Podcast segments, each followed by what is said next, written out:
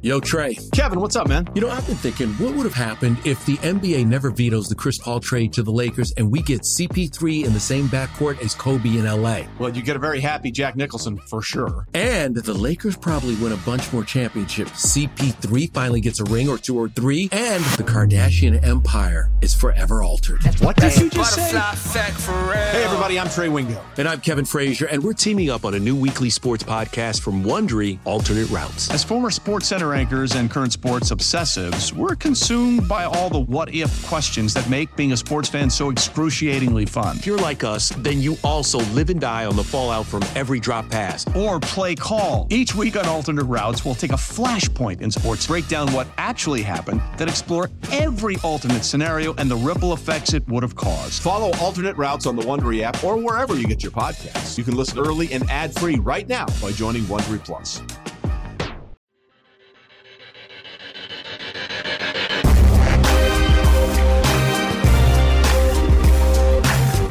And we're back here on Inside Black and Gold. One more segment. It's going to be a lot about Drew Brees because we got to talk to Drew Brees at the Zurich Classic this week. And uh, here's a quick here's a quick preview of uh, of one of the things he said. I watched that Tampa game and I about threw something through the TV. I was so pissed off at the end of that game. Fiery One Drew. of us. One of us.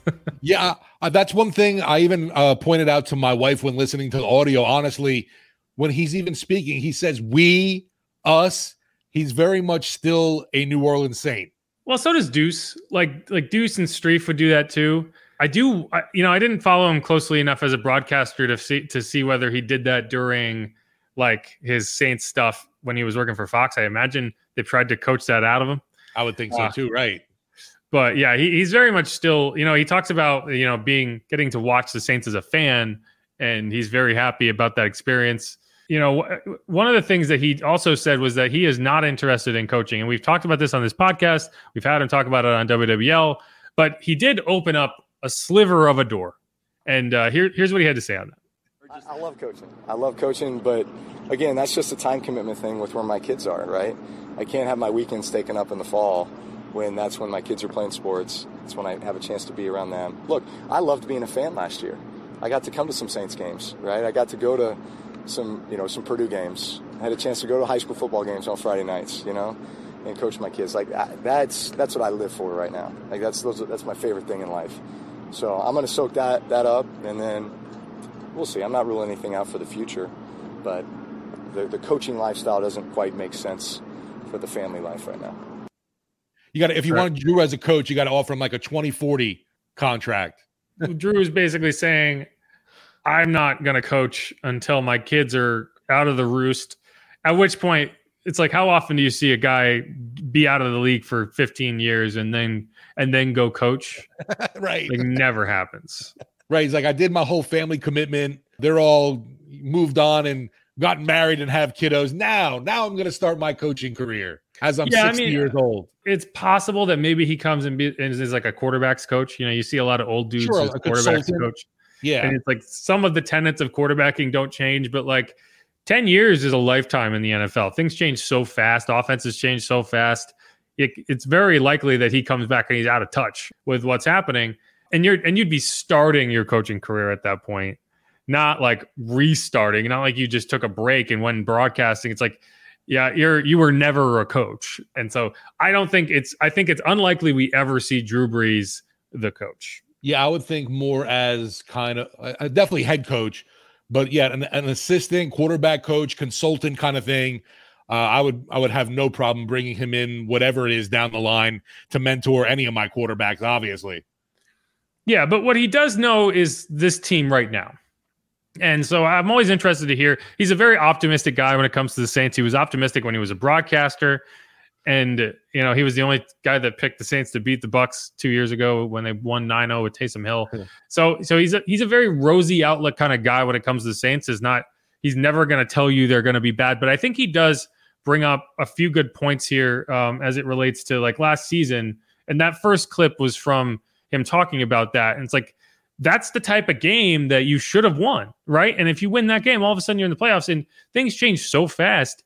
And it's really interesting to hear so many people be down on this team as a as a playoff contender because I'm not sure that's that's reasonable when you look at the pieces they have and the people that the teams they're competing with.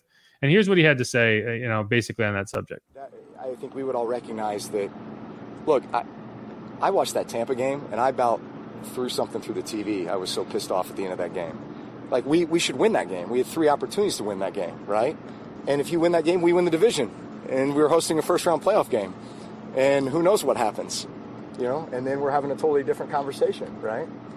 But one, literally one game, one moment, one play can determine so much uh, of your season, especially when you're kind of right on the fringe of, you know, being, uh, winning a division or being a wild card or what have you. So we're there. I mean, we're, we're, we're, we're that close. We just need to catch some breaks, need to win, win some games that we're supposed to win, maybe win a few that we're not supposed to win, have some plays that just become defining moments for the season. Defining moments for the season. We sure needed that last year. Yeah, I think it's a good point because you look at what was the defining moment for last season. Every single one was a loss. I, would say the defining moment for me, uh, the Marshon Lattimore coming back with the pick six in Philly. No, because that didn't that, define your season. No, unfortunately, right. Um, but I mean, it could have. It could have. had you won that Bucks game, then all of a sudden that that is a defining moment. It is, a, is something you look back on in the highlight reel of the season. But it, because you lost that Bucks game, it's just a footnote. Yeah, a lot of woulda, coulda, shouldas, obviously last year. Yeah, like like the defining moment. If you had to pick one, probably Mark Ingram going out of bounds. Ugh. That's like the flashbulb moment of that season where it's just like pick one play from that season that that that that is just a microcosm of the 2022 NFL season for the Saints, and it's Mark Ingram running out of bounds one yard short of the first down with no one there to tackle him. I'll, I'll put in a double doink too, just because of what happened. That's yeah. Fit, fit, very figured, you know, very fitting for the season. Yes, yeah, that that's another one. Either, either and they both say the same thing. right, right yeah. there, as close as you can get, didn't get it done. Right, like like you could see it, you could you could taste it. It was that close, but didn't get it done. And so when those are the defining moments of your season, it probably wasn't your year.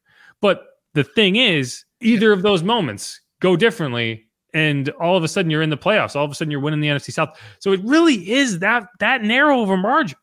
That Ingram so, one still hurts, man. You bring that up, and I was like, man, I, I felt the pain still on it. yeah, that game was tough. Oh. Um, and I also wanted to throw something. I didn't, uh, but yeah.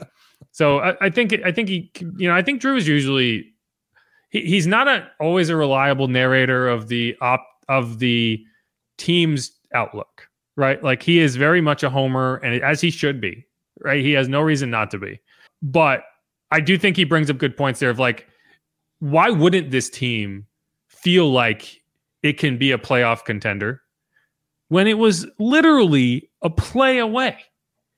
And I and I try I'm trying to I'm trying to cut down my use of the word literally because a lot of times I say it and it's not it doesn't it's not it's not what the word means. But in this case it's true.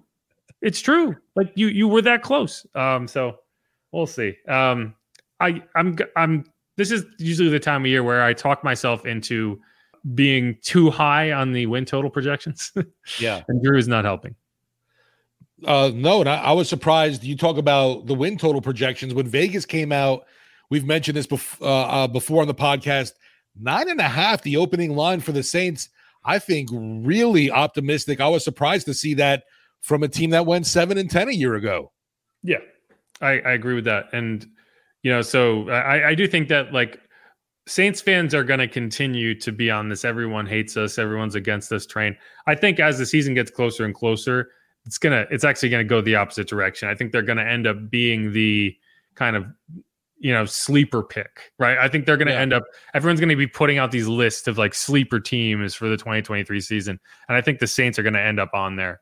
I just One saw other, recent, I just saw recently too. Good Morning Football again giving a shout out to the Saints and Mickey giving Mickey Loomis love ahead of the draft for what they've done, you know, with limited resources and how they've been able to build a contender, a constant contender, uh, no matter what folks say. And it's uh it's it's good to see that. It's kind of funny sometimes you're like, wow, they're actually talking about the Saints in a positive light. And the NFL like media landscape is such groupthink, right? like it's always like, oh, they're saying this, so maybe that's what I should agree with, right? Yeah, and, yeah, right. And then when when that starts to happen, you have like the one talking head whose job is to be the contrarian, and and then Skip they Bayless. say something stupid, then like Pac-Man Jones, and then everyone pounces on it, and you oh, know, Oh, there you go. That was some news all- we didn't get to, which was totally show. ridiculous. Yeah, I don't. I'm not. I have no interest in fact checking Pac-Man Jones because it would be No, a full time job. It would be a full time job. So blatantly wrong. It was like, where where did that come from? Maybe maybe back, you know, when they were struggling in those seven and nine years. Back when he was playing, I think that's where it came from. Like genuinely, we don't have to get into this too much, but I think like his last memory in the NFL before before he just ceased Everything, to matter was the Saints defense being awful, and he has not watched the Saints game since. When he went on, he went on. I think he went on TikTok. I don't know what it was. He went and he did that talking head video in front of the stats. He was literally listing. He was like, "Oh, you want proof?" And he went through and he like named the scores of the game. Scores of the game. That's it. And half the time it was backwards because it was like the Saints were home versus the Saints were on the road versus the Saints one. I don't know. And he would he read just one column of scores as if they were all the Saints, what they allowed, as if it was like the Saints opponents were always on the left and the Saints score was always on the right. But obviously that's not the case because when you win a game, your score is first. If you're getting your news from Pac-Man Jones, you got bigger problems. That's all I'm saying. Well, I, don't, I hope he's not paying for a check mark and be and is verified. Oh God. All right. One more one more thing, one more clip from Drew. And you know, I thought this question was was interesting because he's basically asked people see a lot of parallels between Drew Brees and Derek Carr, you know, for ob- for obvious reasons. Both arrived at the Saints as a free agent, both kind of got quit on by their former teams. You know, both are trying to trying to find something here, right? But they're th- those kind of end pretty quickly. Like beyond beyond being a free agent, there there are a lot of differences between Derek Carr arriving and how he's arriving and how Drew Brees arrived. And and this is what he had to say when he was asked about it. He's much more of a seasoned veteran than I was when I when I came here, and obviously I was coming off the injury, and there was a lot of unknowns and a lot of uncertainties. I think for him, first off, I think leaving the situation that he, he was in and getting a fresh start was going to be a good thing anyway. But he's stepping into a situation where um, it's a great organization. It's an organization that will do whatever it takes to win and build the pieces around it. Right? That's been proven. Um, he has weapons uh, at the receiver position, at the uh, running back position. He's got uh, a, a great defense, still a top tier defense, um, and a defensive, you know, defensive minded head coach, but with an offensive coordinator that's been in this system now for almost 20 years, right? So he, he just has all these things going for him, and I think he's at that point in his career too, where it's that it's that balance of enough experience and still playing at a high le- uh, having all your physical capabilities you know where he's he's like I, I call it prolonging your prime at the end of my career right is how do you how do you maintain the physical abilities while still having all of this experience and all of this um, kind of mental acuity so he's at that point where he's got it all and now here's the opportunity to really go and showcase it It's a good point. Like, how big is that window where you are still in your prime from a physical perspective, but you've you've obtained all of the institutional knowledge that you can only get by playing. There's no longer any question of like, okay, how does the NFL operate? How how do I how do I get from point A to point B? It's the question of how well can you do it in that range. And you know, I think that's it's a good point because when you had those seven and nine seasons with Drew, I think it was fair to surmise that he was done. He was cooked. He didn't have it left. He didn't have enough. Like he had gone past the point where you could prolong your prime. But then he came back and he had three seasons where you had probably I think he had the best record in the NFL. Maybe maybe slightly behind the Chiefs. Either way, you know, and I think that's a good point of like he's kind of seeing Derek Carr in that in that lens now of, you know, they think you're done, but you're not done. And how can you keep it going? And he also, you know, we don't have to play the entire clip, but he also says, I think they're going to be well positioned to make a run at it. And he does point to the fact that Derek operated very well inside of Jon Gruden's scheme, which is very similar to what Pete Carmichael and the Saints run. And if you need a reason to fall in love with Derek Carr and his potential in the Saints offense, go back to that game in 2020, the first ever game in Allegiant Stadium, which I was talking to my cab driver about, but he wasn't there because no one was there. It was an empty stadium. But the way he played in that game, it was a mirror image of what the Saints wanted to do to the Raiders, and he did it better than the Saints did it to them. And that was Drew Brees, and that was the Saints offense. So I, I think like there's a reason that that the Saints and Dennis Allen and, and this organization wanted to bring him in. And I think Drew sees that reason. Yeah, and Drew also I thought was great to bring up the the relationship with offensive coordinator Pete Carmichael Jr. And you, yeah, you brought it up there too of how the offense is very similar to what Gruden was doing with the Raiders when Derek Carr was having success over there. So there's that, you know, part of it to be excited about too as a Saints fan because, you know, last year is not indicative of who Derek Carr was. It was a complete cluster, you know what, over there for them. And it, it was clear he didn't get along with the coaching staff, whatever. After all those years now, they've parted ways. It's time to move on. In that aspect, yeah, you kind of feel a little tossed to the side, like I guess Drew Brees did with San Diego. A totally different scenario, though. There's no potential career-ending injury for Derek Carr. Conversely, yeah, we've we've just talked about how he's been so healthy and and not a banged up quarterback in his career, and availability has been one of his biggest strengths. Hopefully, that's something obviously now that continues for us. Although, you know, you can say you've got a backup in Jameis Winston, a pretty capable backup. I, I mean, when you look at the teams, this team has done a fantastic job of providing whoever has been that quarterback with someone pretty decently reliable or serviceable that could come in in that situation considering the worst case scenario happened where your starter goes down i think well i mean they've they've had to use their backup in each it's of the crazy, last, right? five seasons. I think dating back to 2019, they've like a backup, a person who didn't start the first game of the season has started half of their games. So yeah, no, I agree with that. But I, I think I think if you distilled all the things that Drew Brees said at the Zurich Classic, and, and keep in mind he's talking as a fan now. He's not talking as a coach. He is not talking as the as a player on the team. He is talking as a fan.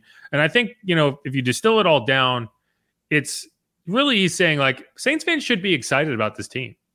Like there's a reason to be excited about this team. And and and it's not just that okay, they should be able to win a bad NFC South. It's that you you you have and you have a, a vision for what this team should be and you've seen it bits and pieces over the last several years when they look good and you can you kind of get the idea of what it can be but now it's like okay you have a good defense right you still have you have aging but still quality veteran players on defense. You have some young playmakers. You have the star running back who hopefully is going to be there for a majority of the season, right? You have Michael Thomas who hopefully can stay healthy for a majority of the season. Oh, oh real quick, that was something that Drew mentioned. He said the, you know, uh, health, hopefully a healthy Michael Thomas. He deserves that. Do, do you? Was it that Derek Carr deserves that, or does Mike deserve that? I, I, I couldn't like really read into it he's saying Mike deserves that. Okay. Because Drew Drew knows firsthand just how hard Mike works. Like that's oh, yeah, for sure. That's the thing that I think a lot of people lose track of when it comes to Michael Thomas is he hasn't been on the field, but he's never stopped working. And I think that makes it even more frustrating for for a guy who does is doing all the work and still can't get on the field. And so I think that's what he was referring to. But but yeah, and, and just so you have that, you have those pieces, and if it can all come together, you have that quarterback now. There are no questions about who the quarterback's going to be. Even at his best day, Jameis Winston, it felt like he was just constantly looking over his shoulder for who the guy was going to be coming in behind him, right? You he had to he had to beat out Taysom Hill for the job in 2021. Last year, you know, whether they want to admit it or not, it sure did feel like they brought in Andy Dalton to compete with him, even if it didn't end up looking that way at the beginning of the season. It very much was clear by the end of the season that he had won that job. And now you don't have to worry about that. You're you're he's the guy and you're going with it. And I think he fits this system, and you're hopeful that he can find you know catch some lightning in a bottle and turn this into a turn this into a special season. And I don't know if you ever really felt that way um, over the last two years. No, I think with Andy, you know, we we talked about this before too. With that opening press conference with the Saints, he was like, "I am here to be number two and back up Jameis." And yeah, except suddenly, everything that happened after that point did not did not. no, right. Like and then suddenly he was like, "Wait a minute, you, you you guys really you want me to start now, huh?" Yeah, fourteen games. He started fourteen games. Isn't that crazy?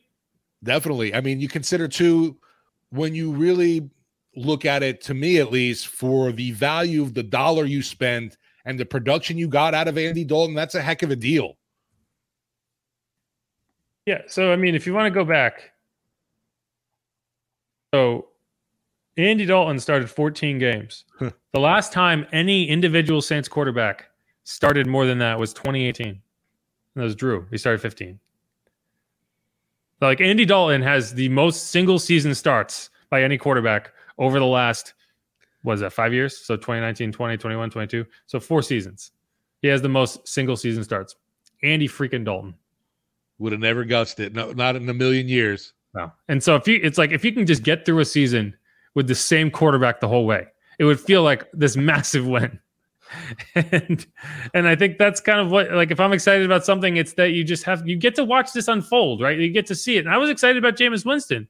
You never never got to see it, right? No. And that's what if you're a Saints fan and you're trying to find a reason to get excited about the season, that's it. You get to watch this movie, right? Maybe it's a bad movie, but you don't know that until the end. Well, uh, honestly, you know what? You you you, know you start you start looking at the the the other teams in the NFC and really you you know try to start picturing a playoff picture and all. Obviously, we know the NFC South, the Saints should be favored there with the other quarterback situations and and the way the teams rosters are set up. But even throughout the rest of the NFC, it's a pretty weak conference. There's a lot of question marks. The NFC really is wide open. I, there's nothing sold because guess what? The Niners don't have their trigger man even unless they happen by miracle of miracles to get a guy like Aaron Rodgers, which has been one of the rumors. But I think that's a ridiculous smokescreen to try and get the Jets to cave on whatever. Yeah, every every year you expect the good teams to take a step forward and the bad teams to kind of be bad again, but that's rarely what happens. Like it's usually the good teams take a step back unless you have Pat Mahomes or Josh Allen, right? Um, Jalen Hurts, who knows? Like it's, I, it's amazing how yeah, Mahomes' quarterback contract hasn't crippled the organization at all. Yeah, when you have Pat Mahomes, you you you can win. Just put put anyone around him, you can win, right? Like that's, that's the thing that I find hilarious is uh, oh he wouldn't win without Andy Reid. okay. Oh sure. no no I got I got a ten point deficit with a bad ankle and I'm still yeah, yeah. gonna win the Super Bowl. Yeah, we're gonna give that to Andy Reid. Is the guy playing through a high ankle sprain for three games and dominating. Anyway, that's it. Either way, like I just think uh, like I I'm excited to watch Derek Carr. I don't and and I think if you're being reasonable with yourself, you should be too but you know, I think there's always reason to complain. There's always reason to be pessimistic, and that's kind of half of being a sports fan. But I like the other half personally. To, to me, it was pretty clear you're not going to be in that top running for a QB in this year's class. Uh, even if you do select someone later on now, they're not going to be ready for week one unless you. I mean, you don't want to throw a rookie out there week one, and I mean, Carr is was one of those options that was on the board that was your your best available dude to move forward with. And it's not someone that's, I, I would say he's above average uh, quarterback. He's not going to be in your elite category. I'm not trying to say that, but with the weapons around him, and finally, hopefully, the fact he's got a top tier defense can make him and you know those around him more of a winner. Uh, I'm, I'm excited too. I just um, for anything football at this point, but yeah, I'm not going into this season with my my head hung, going, oh man, Jeff, I don't know how we're going to cover this four win team kind of deal. I, I, still believe that we have a winning product out there, and I think that's a that's a huge credit, obviously, to the organization too, because um, obviously two straight years you're out with no Drew Brees, but they're they're trying to do something, not just you know w- waiting for something to happen. It's it feels like the team's definitely aggressive. I agree with that. But um, all right, let's wrap that up. That'll do it for this episode of Inside Black and Gold hope you got something out of this. It was a little rambling and meandering, but that's what happens when I go out of town for a week uh, and and come back to record a podcast about about a team that I'm guessing about. They're all caught up on blue check mark stuff too. This is true. We got a lot in on the on the blue checks. Yeah, I'll I'll keep you updated. But all right, if you're listening and you haven't subscribed yet, please do that. If you haven't left a rating and a review, please do that. Check out the episode Monday. It's going to be kind of a special episode I'm going to grade each of the last 10 first round picks and explain why and kind of lead that into the draft coming up on Thursday. It starts the first round on Thursday. We're going to have an episode that posts Wednesday morning. And then we are hopefully, ideally, going to have a post first round kind of live chat to go through it. I'll also be showing up on our Audacy Sports draft show with Brian Baldinger and Jason La Canfora. So check that out. That's going to be live on Thursday. You can check that out on the Audacy app or on the Audacy Sports YouTube page. It'll be a lot of fun. Um, and then, uh, yeah, from there, just keep up with us at Jeff underscore Nowak on Twitter, at Steve Geller WWL. I don't have a check mark anymore, so you're going to have to just play it on faith that you're looking at the right one. The real Jeff Nowak. Yes. The nice thing is I can change my Twitter name now if I want to. I just I don't have Oh, to sacrifice true, the right. check mark anymore. That is a great point. That was one of the main reasons my name has been the same for so long, even though I hate the underscore. But I, I couldn't change it without losing my check mark. So now, uh, now you can just be Steve Geller. Well, Yeah. assuming that's available. Right? Yeah. It's like there's a there might be already someone cloning me. Who knows? Sarah Michelle's uncle. That's your new Twitter handle. Oh, but she's AR. Doesn't matter. I'll take her money. All right. Thanks for listening, y'all. Peace.